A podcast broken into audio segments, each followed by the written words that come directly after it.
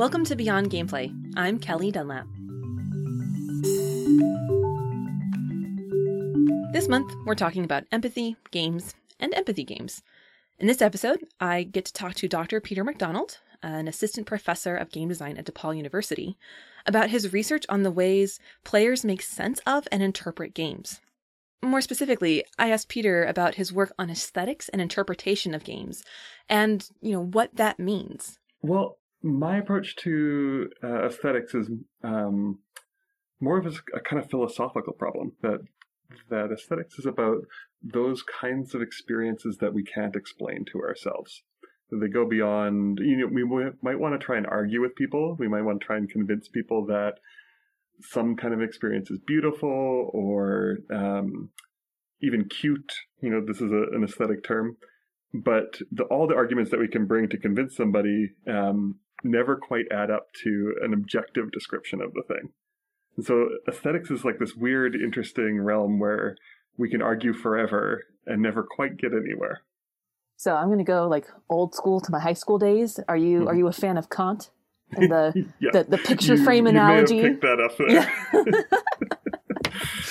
oh man! So let's I guess let's dive right in. And I'm super excited at how you frame things up in terms of like the aesthetic experience and the, you can't quite put your finger on it. It's hard to put words to experience. Um, because, you know, we're talking about empathy and in particular empathy games. So I want to start with kind of getting your sense of what is empathy, like the, the cognitive psychological construct of empathy. Yeah, it's, I think, a complex question. Um, there is a baseline understanding of empathy as either well there's two kinds of empathy right? Either affective empathy or cognitive empathy. So affective empathy as the ability to experience what other people are feeling and cognitive empathy is the ability to understand what other people are feeling. Um, my my personal approach my like scholarly approach to empathy is based more in in terms of habit. So what kind of practices, what kind of uh, relation to the world make empathy possible in the first place? Um, so it's a lot more like directed around action. What does um, what do you have to know about another person in order to act in a way that you understand uh, what they're doing, what they're feeling? So that makes me really curious as to how you either view or define empathy games. Yeah. Um, so there's a wide range of empathy games out there and what people call empathy games. Um, the I think the broad uh, approach to empathy games is um, putting you in somebody else's shoes, right? That games that use the way that we inhabit an avatar um, as a way of getting us to experience that avatar's um, life, their life history, the kind of feelings that they might have. And often what empathy games do is put you in a life experience that uh, you might not have had before, or they that uh, that's when they get talked about. You um, might be put into the place of, say, an immigrant or a person with a different sexual identity than you. Um, so that's, I think, how empathy games often get talked about.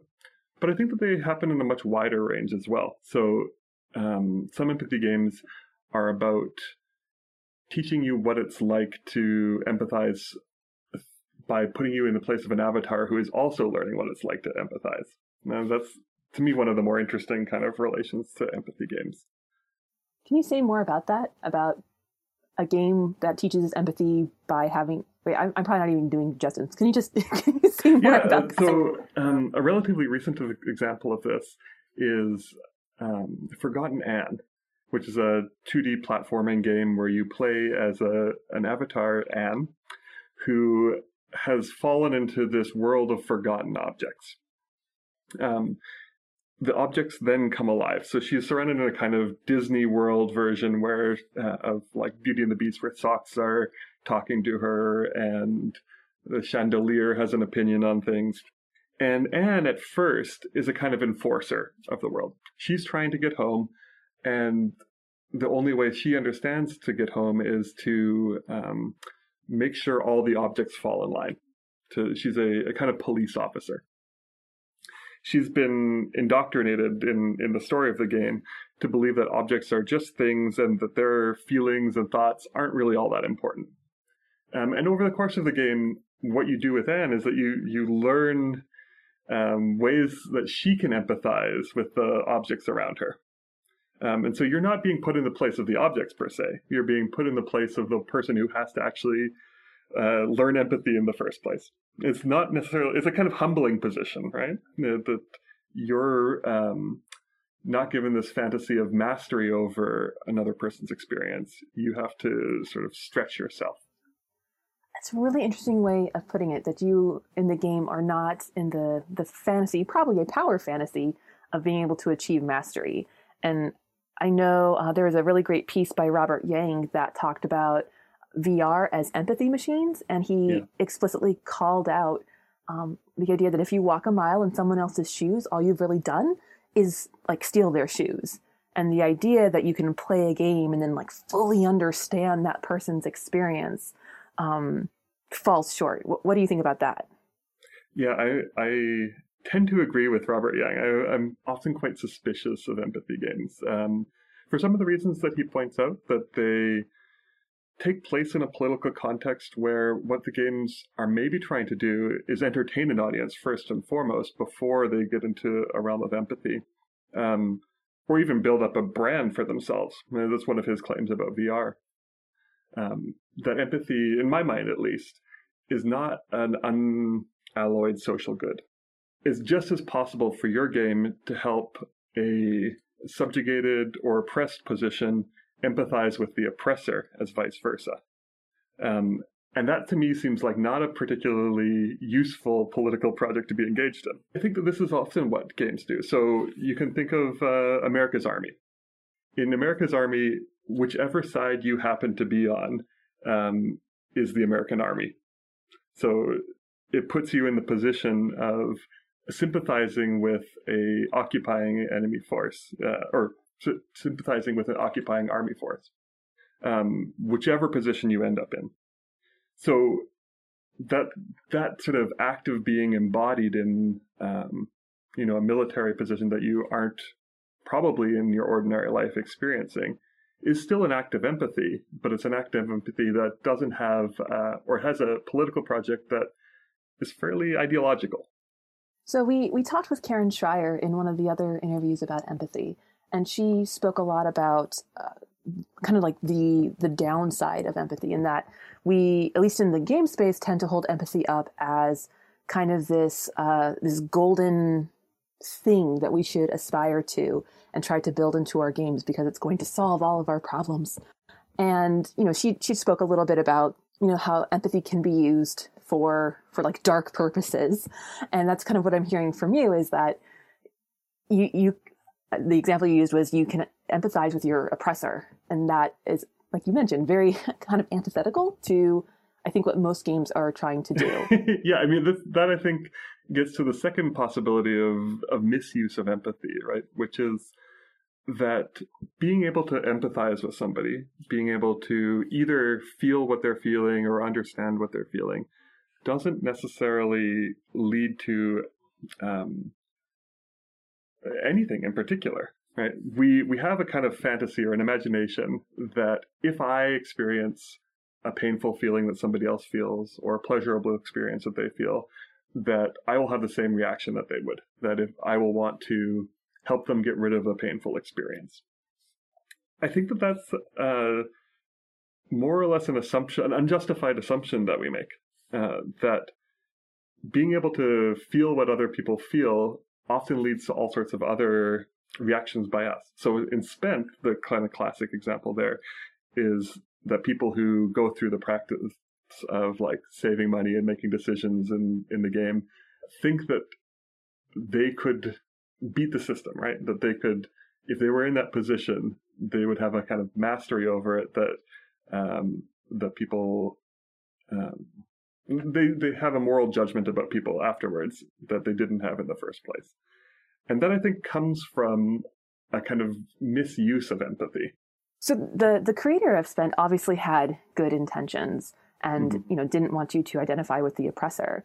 So what what do you think went wrong in that kind of scenario? And you know what what can game developers uh, or well-meaning other developers do to kind of avoid repeating that same mistake? That's a difficult question. well, um, you know, um, there's no easy questions on beyond gameplay. No, it's true. Um, so let me give you two kinds of answers. The first thing that I think uh, that I was trying to say before is that empathy isn't bad or good in it of itself. It's a, a tool. It's a cognitive mechanism that we use to understand the world around us. And that just as important as empathy are other kinds of relational tools that we have. So often it's just as important to be able to um, not empathize with somebody, right? That listening to and understanding somebody's what they're saying without understanding what they're feeling is a really crucial tool to uh, enact social justice. So I need to be able to listen to somebody and believe them whether or not I understand what they're feeling.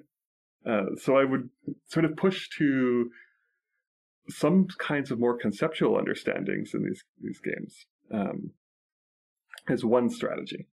The second thing that I want to say is that it's important to tie empathy to a particular ethical and political project, um, and make that explicit. That, that's my kind of commitment in games is that um, putting it in that context, not just saying you get to simulate what um, it's like to have $900 a month. But to put it in the context of um, particular tax laws and a like larger social project around that, um, whether or not you agree, like whether or not a player agrees with that project, it allows an argument and a way of like changing people's mind that's not um, instrumental in the way that empathy can be something just kind of popped into my my head is the comparison between Spent and Papers Please. Uh, there's been some talk about Papers Please as being, you know, unintentionally a really good empathy game, and both Spent and Papers Please are trying to examine and and develop empathy for people in really terrible situations, often tied to monetary uh, reasons and like systemic oppression. So what what do you see other than you know complexity? like what are the differences between those two or i guess let me even take a step back do you think that papers please does a good job of helping players step into the mindset and understand the system compared to spent or is, is, does it also fall short uh, in a similar way i think it does get what get to what i was just saying a moment ago about uh, the importance of embedding a kind of political sp- perspective uh, when you're trying to use empathy so papers please um, gives us a kind of fascistic world that uh, we don't have trouble kind of seeing as a problem. Right? This, at the same time, it builds an analogy to like the U.S. border, and that helps us uh, transfer the kind of empathy that we see in the game to other situations. So, in my mind, it, it does do a good job. Um, I would want to see it uh, kind of even more politically engaged. It's it's a fairly like broad uh, allegory. Mm, it's a 1984 esque kind of thing. Um, and I think that there's other games that do a kind of a good job of being um, embedded in a historical situation. So it and not just a kind of broad allegory. So context really seems to be the the key to a game like Papers Please versus something like Spent. Yeah. And therefore a key to having a game where you can actually maybe have some kind of cognitive, affective, social empathy for someone, and maybe even learn something about the process. And you're much less likely to identify with the um, the oppressors versus spent, which is because it is so simplistic, which I think was part of why people were attracted to it. But because it is so simplistic and devoid of that context and that kind of systemic uh, oppression, that's how you get kind of the fake empathy or empathy directed in the wrong direction. And let me say one more thing about um, Papers, Please. So it does some things at the level of the representational content, but just as important is the kind of uh, bodily habits that it builds up. So it doesn't necessarily teach us in the way that Spent does through like this particular decision. Are you going to pay for your child's health care or pay for rent this month? Um, that's a representational decision. Um, and whether or not we can extrapolate from that to our own lives depends on a whole bunch of factors. One thing that Papers, Please does, though, is embeds this in its um, procedural content, right? It makes us uh, look at papers more closely over and over again. And that kind of repetition and bodily habit, I think, is one way that um, it changes our minds without changing our thoughts, if you will. It changes how we think. Um, it changes like what we think of someone with mismatching papers, right? I love that. I'm going to get that stitched on a pillow. You know, it changes our mind without changing our thoughts. That's deep. It's like you studied philosophy or something, you know? So, kind of taking, I guess, a step back, one thing that I've been, I don't want to say struggling with because that's kind of over dramatic, but one thing that I've been thinking about and, and not been able to find a good answer for is why empathy? Out out of all the psychological constructs that are available, why do you think games have decided that empathy is the one that they're going to to champion and push and hold to like a gold standard? That's a really good question. um, it's one that I don't have a, a straightforward answer for. There's, I think, kind of two sides to it. One is um, that it fits with some of the formal elements of games in general, right? That games put you in a situation where you are not only identifying with a character through their symbolic traits, right? In a novel, you may identify with someone who shares a class position with you or shares some kind of approach to life. In a film, you're put in a position of like watching from somebody's eyes, but you don't have to act in their in their body. Whereas games put you in the direct position of acting. They ask you to um, not only ask you, they demand that in order to act from that position, you have to understand what the character thinks and wants and feels. So empathy has a kind of formal connection to games, which is one reason I think that it gets brought up. But on the other hand, I think that there's an, interest in empathy more broadly in culture, in a kind of contemporary culture, that has to do with um, as a placeholder, I would maybe say like a neoliberal uh, viewpoint.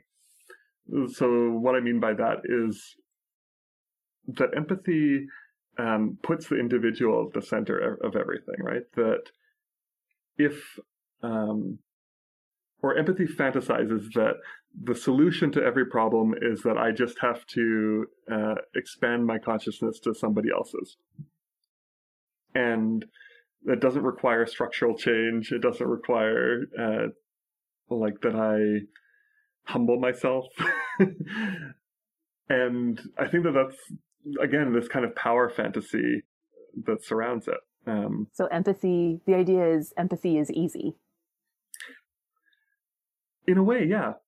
Uh, in order to be empathic, you actually don't have to physically do anything you know the, right. the act of empathy is actually um, there's some people who formulate it as compassion as a completely different like construct and what i'm hearing from you is this idea of empathy is kind of the easy way out of oh well i played this game and the best example actually i can think of uh, there was uh, Anthropy put out uh, Dys4ia you know her game about her transitioning yeah and there was a guy who commented on, you know, on Twitter that after you know 15 minutes of playing Dys4ia, he now understood the T in LGBT.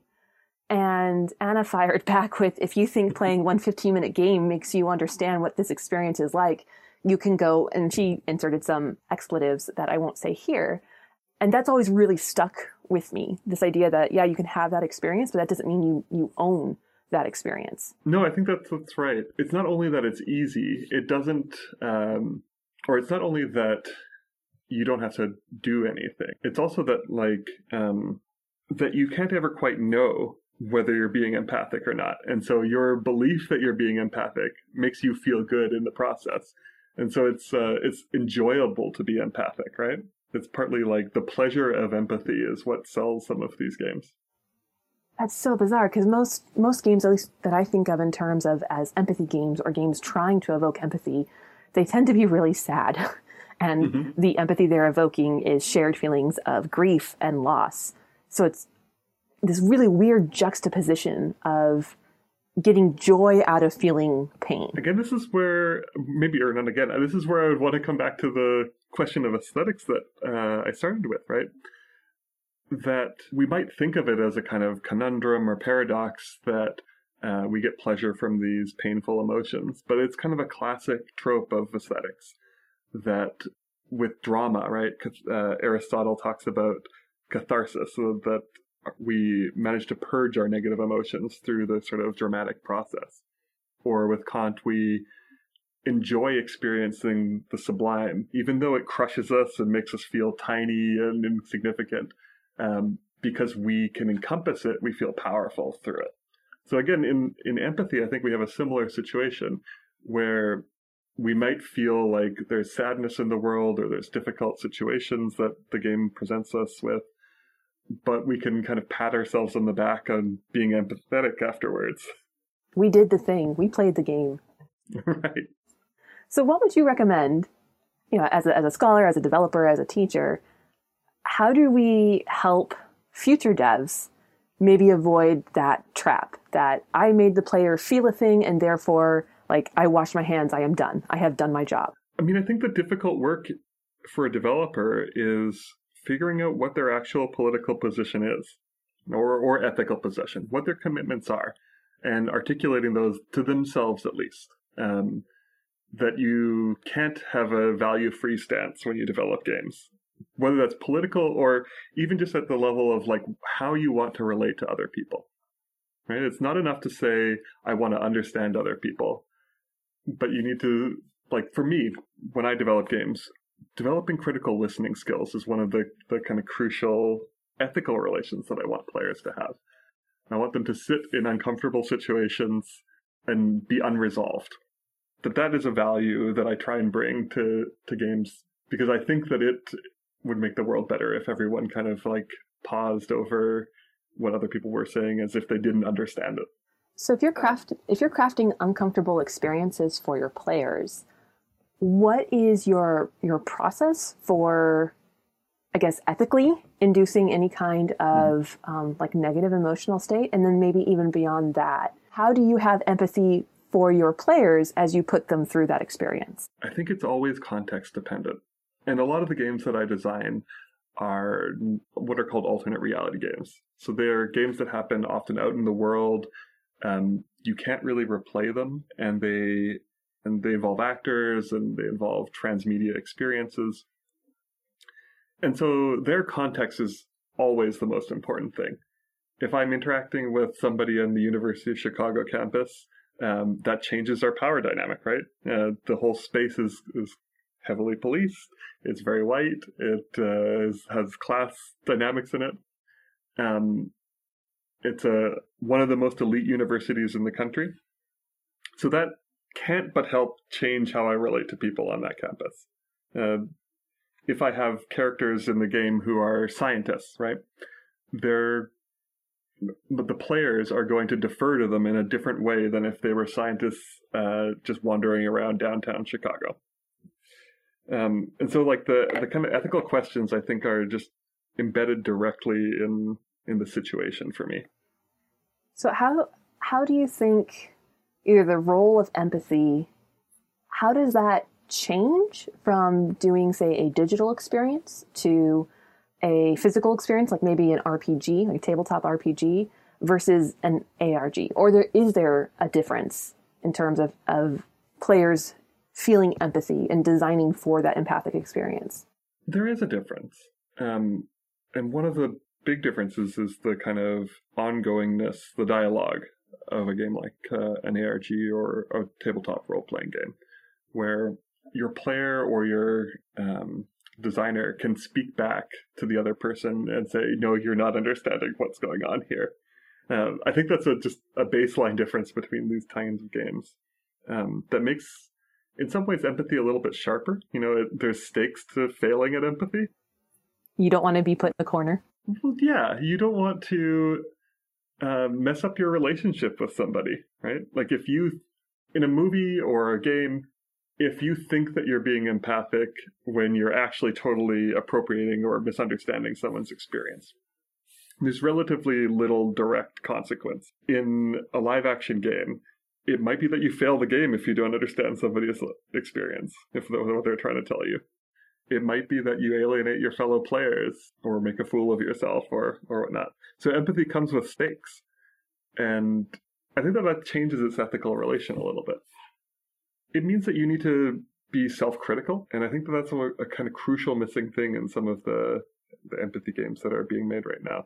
The, the self-criticism, right, is what gets us uh, maybe at its best, empathy is self critical. That self criticism gets us outside of ourselves a little ways. Um, the better that we are at seeing our, what kind of presuppositions we bring and the limitations that we bring to any situation, the more we can get just that much further outside of ourselves to understand somebody else's situation. But we need to be pushed to that self criticism. It's not an automatic thing and it's uncomfortable. And so if a game doesn't have a mechanism to force us to do it, we're going to ignore it. We're going to take the easiest version of empathy that we can. Can you give an example of either a game you've played or one you've designed where you have like constructed that discomfort space? Yeah, let me tell, start, start with one that I've played. Um, recently, Avery Alder's uh, role playing game, Dream Askew, uh, just had a, a, new release, and I was playing it with some folks. And Dream Askew um, is a game where you're playing a member of a queer commune after the apocalypse has happened. Um, and the way that game kind of unfolds is very different from a lot of role playing games. It asks you to kind of take on the daily ordinariness of this commune. Rather than role playing fighting a monster, you're going to role play like um, hanging out by the empty pool in this abandoned California suburb. And your character maybe drinks um, a cocktail, and that's an action in the game. And that demands a different kind of, you know, you get outside of the genre conventions and it makes you uncomfortable because you have to imagine to play this game a kind of ordinary experience. And to do that, you have to guess, like, you have to sort of think what your pleasures would be an ordinary, everyday way in this somewhat fantastic, uh, empty world. You don't get to hide between behind like a stereotype of a dwarf who allows you to like go into a bar and act rowdy in order to have a kind of vicariousness that you can blame on the dwarf then. Dream Askew kind of like makes you responsible for for everything you want. And that's uncomfortable. So it's like role playing as yourself or role playing your yeah. own drives and motivations and values. Right. There's there's like a, a fairly elaborate role playing fantasy element of this game, but it serves, I think, to bring out your desires in a more like vulnerable way. Would you ever label a game that you made as an empathy game? Would you ever give it that title? this silence to, is deafening. I'm trying, you know, I'm trying to come up with a better answer than just no. No, it's not my I don't think I would. It doesn't strike me as well uh, the sort of point that you made earlier that there's such a range of relational attitudes that we might develop in games, right? That there are just so many other ways of being in in situations with people, whether that's like fighting, right? Like I would want to make a game. I would much rather label a game that I've made as like an impassioned argument game than an empathy game. So there's a there's a GDC talk. I think it was 2014 by uh, Vander Caballero, the founder of Minority Media, where he talked about like the importance of having the term empathy game because it lets people know uh, like what to expect. And he used his game Papo & Yo uh, as an example of you know if you talked about it as an adventure game, well, it probably wouldn't score very well with reviewers. And if you talked about it as uh, you know like a platformer or a shooter, it's neither of those things. But if you call it an empathy game, then people have an idea of what they're getting into. And I'm wondering how you how, how does that strike you? I sympathize with that position. Um, I think it points to a real uh, paucity of language that we have to talk about games. That there should be a, a much wider vocabulary, critical discourse, sense of what games could be that we maybe need to work at developing. But I think like the term empathy game doesn't help us develop that language in particular. It's a it, I don't disagree that it could be a useful marketing term, but when we go into actually thinking and describing what we're doing, I, I think it's important to be a bit more specific in order that uh, future games don't have to rely on that term to sell themselves. I agree. I'm gonna, I'm gonna, yeah, I'm gonna say yes to that. uh, yeah, the, the, terminology it does feel so limiting. Uh, you know, in, in my clinical experience, when someone's talking about empathy, they're usually talking about you know feeling the feelings of another person. But you know, as we mentioned earlier, and in several of the other interviews for this series, like empathy is so much more than walking in someone else's shoes or feeling what someone else is feeling. And so if we're doing research on the development of these empathy games, but we actually aren't measuring the same kind of empathy, you know, a perspective taking game versus an emotional resonance game versus a, you know, put your your empathy into action game versus like sit with a discomfort. Those are all such different things. And I'm I'm wondering if we're not just to your point, like muddying the waters about how to create these kinds of experiences that really resonate and really matter yeah, because I mean, we have such great. limited language to do so. One thing that you just said uh, makes me maybe take back the thing I said about never making an empathy game. I think you just gave me an idea where I think it would be interesting to make an empathy game where you have to describe what you think somebody else's feelings are to that person.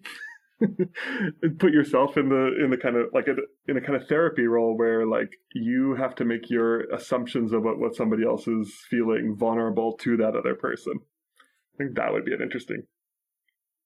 If you want to make a therapist therapy game, I am all about that, and I totally volunteer we'll, we'll as tribute to next, uh, to do whatever you need. Sometime in the future. next time on Beyond Gameplay. Um, so th- there's one more thing that I want to, to touch on before we wrap up is that you do um, some really cool work, at least from what I've read, um, that is still empathy relevant, adjacent, I guess. Um, and you work with the Game Changer Chicago Design Lab. Did I get that right? Yes, yeah. And so, can you talk a little bit about what the lab is and what yeah, you do there? I am no longer directly associated with the lab, though I um, still often partner with the, the folks that are there. But the Game Changer Chicago Design Lab is uh, a partnership between uh, Patrick Jagoda, who's one of the lab directors, and Melissa Gilliam, who's the other. And they come from two different backgrounds, one in English and the other in public health. And so the Game Changer Chicago Design Lab generally is about building games that teach sexual and reproductive health or make kind of serious arguments about it in, through games. And some of that really does build around empathy in various ways. So some of the games try to help people get into the experience of what it's like to be a bystander to sexual assault and how you might better intervene in those situations. Other games are like we we developed some board games around um, the infetus, the spread of infectious diseases, um, uh, sexually transmitted diseases. Some of those demand a little bit more kind of empathy or like get stepping outside of yourself than others. And especially the alternate reality games that we've made. Um, these are like large scale games that often happen kind of as summer camps for high school students. They take place about uh, five weeks over the summer, um, mostly for Southside Chicago high school students. Those games, maybe one of the ways of phrasing what we're trying to do often in those is make students have empathy with themselves. uh, to imagine a future version of themselves that is more expansive than the version of themselves that they currently imagine. So one of the games, for instance, we literally had them have conversations with a 30 a version of themselves 30 years in the future. We would write letters from this future version of themselves who is a scientist or a mathematician or a computer engineer. Um, and together they would have to solve a problem through this like time travel narrative. I don't know if that kind of gets at what you're some of the things you're asking about. Well, it sounds like you already made therapy the game and then you added time travel. you're speaking to your future self and role playing and you know taking the perspective of what it is like not in the moment and thinking further down the line. I mean, this is one one thing I think another problem another trouble with empathy, right? Is we don't we're not very good at understanding what we feel, let alone what other people feel. Um, we're not great at unpacking our own emotions. so, like, how can we be very good at understanding what other people are feeling? So I think maybe one place for games to expand, if they if empathy still is important, is to help people uh, empathize with themselves, make their own emotions objective through the process of play. Can confirm self empathy is very important, and especially with the population that you serve with the the Game Changer Design Lab. Is that you know you focus mostly with teens? Is that right? Yes. Yeah.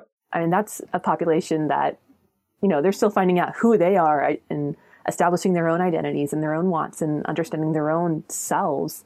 So I imagine that can be really powerful for them to, like, as, as a teenager, it can be really difficult to think of yourself as a 30 year old. Uh, you mean, this might be another reason why empathy is important in games, is that we don't know who we are.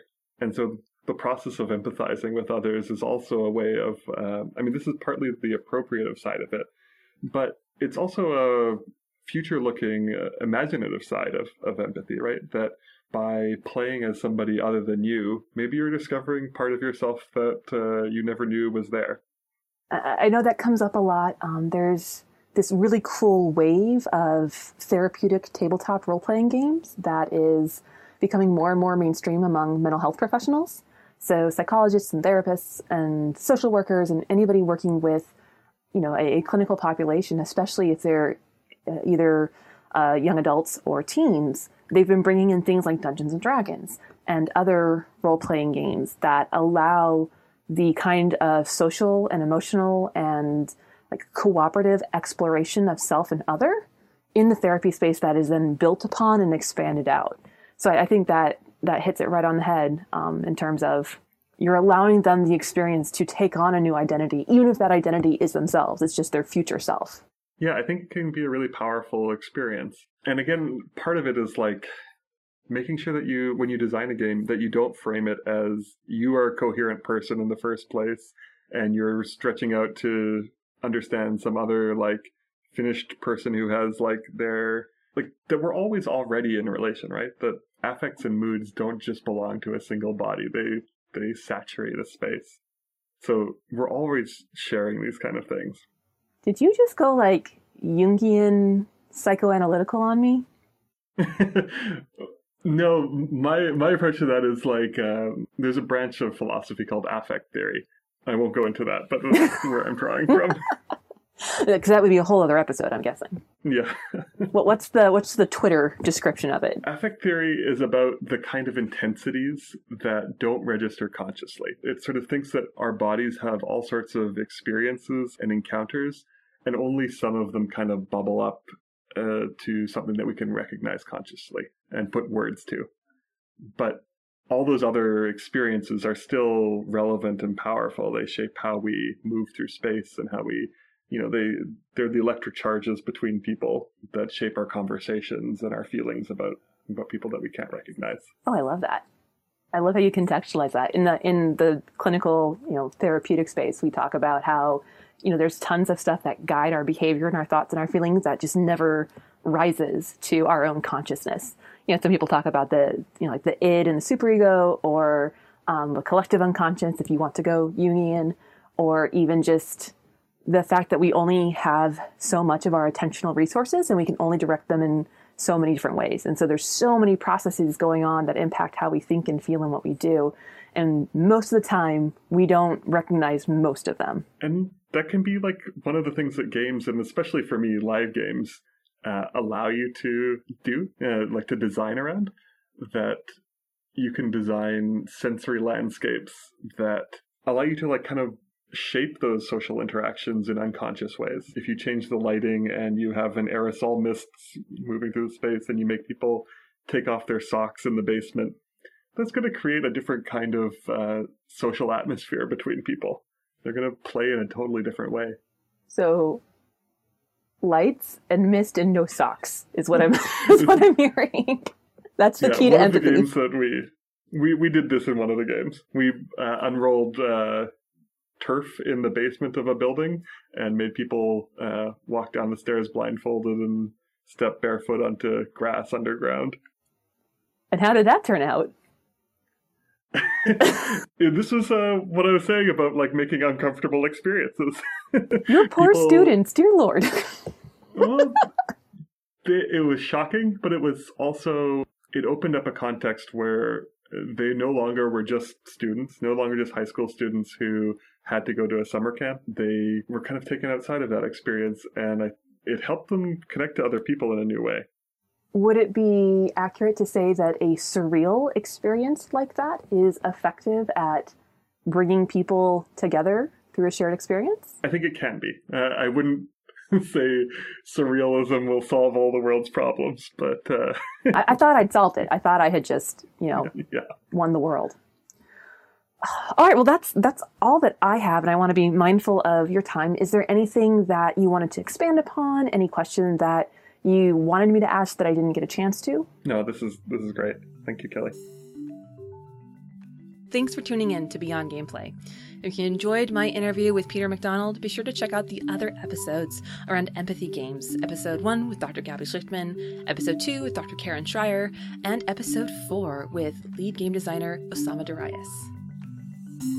If you want to get in touch, you can find us on Twitter at Beyond Games Cast. You can also find us on the interwebs at www.ithrivegames.org slash beyond dash gameplay, or you can email us at beyondgameplay at ithrivegames.org. Beyond Gameplay is a production of the iThrive Games Foundation, a 501c3 organization. For more information about how iThrive uses games and game design to prepare teens to thrive, visit us at ithrivegames.org. The show is hosted by me, Kelly Dunlap, and was produced by Sean Weiland with direction from Dr. Susan Rivers and Jane Lee. Our project manager, producer, and writer is I Am Trin, and our theme music is Mysteries and Inquiries by the noisy game maker Ethan Goss Alexander, who also helped edit this episode. Marketing and PR was coordinated by Kat Wendt. Special thank yous to Will Williams, Jonathan Elmer Green, Sierra Martinez, and Jess Class. Thank you for going beyond gameplay, where humanity is the core mechanic.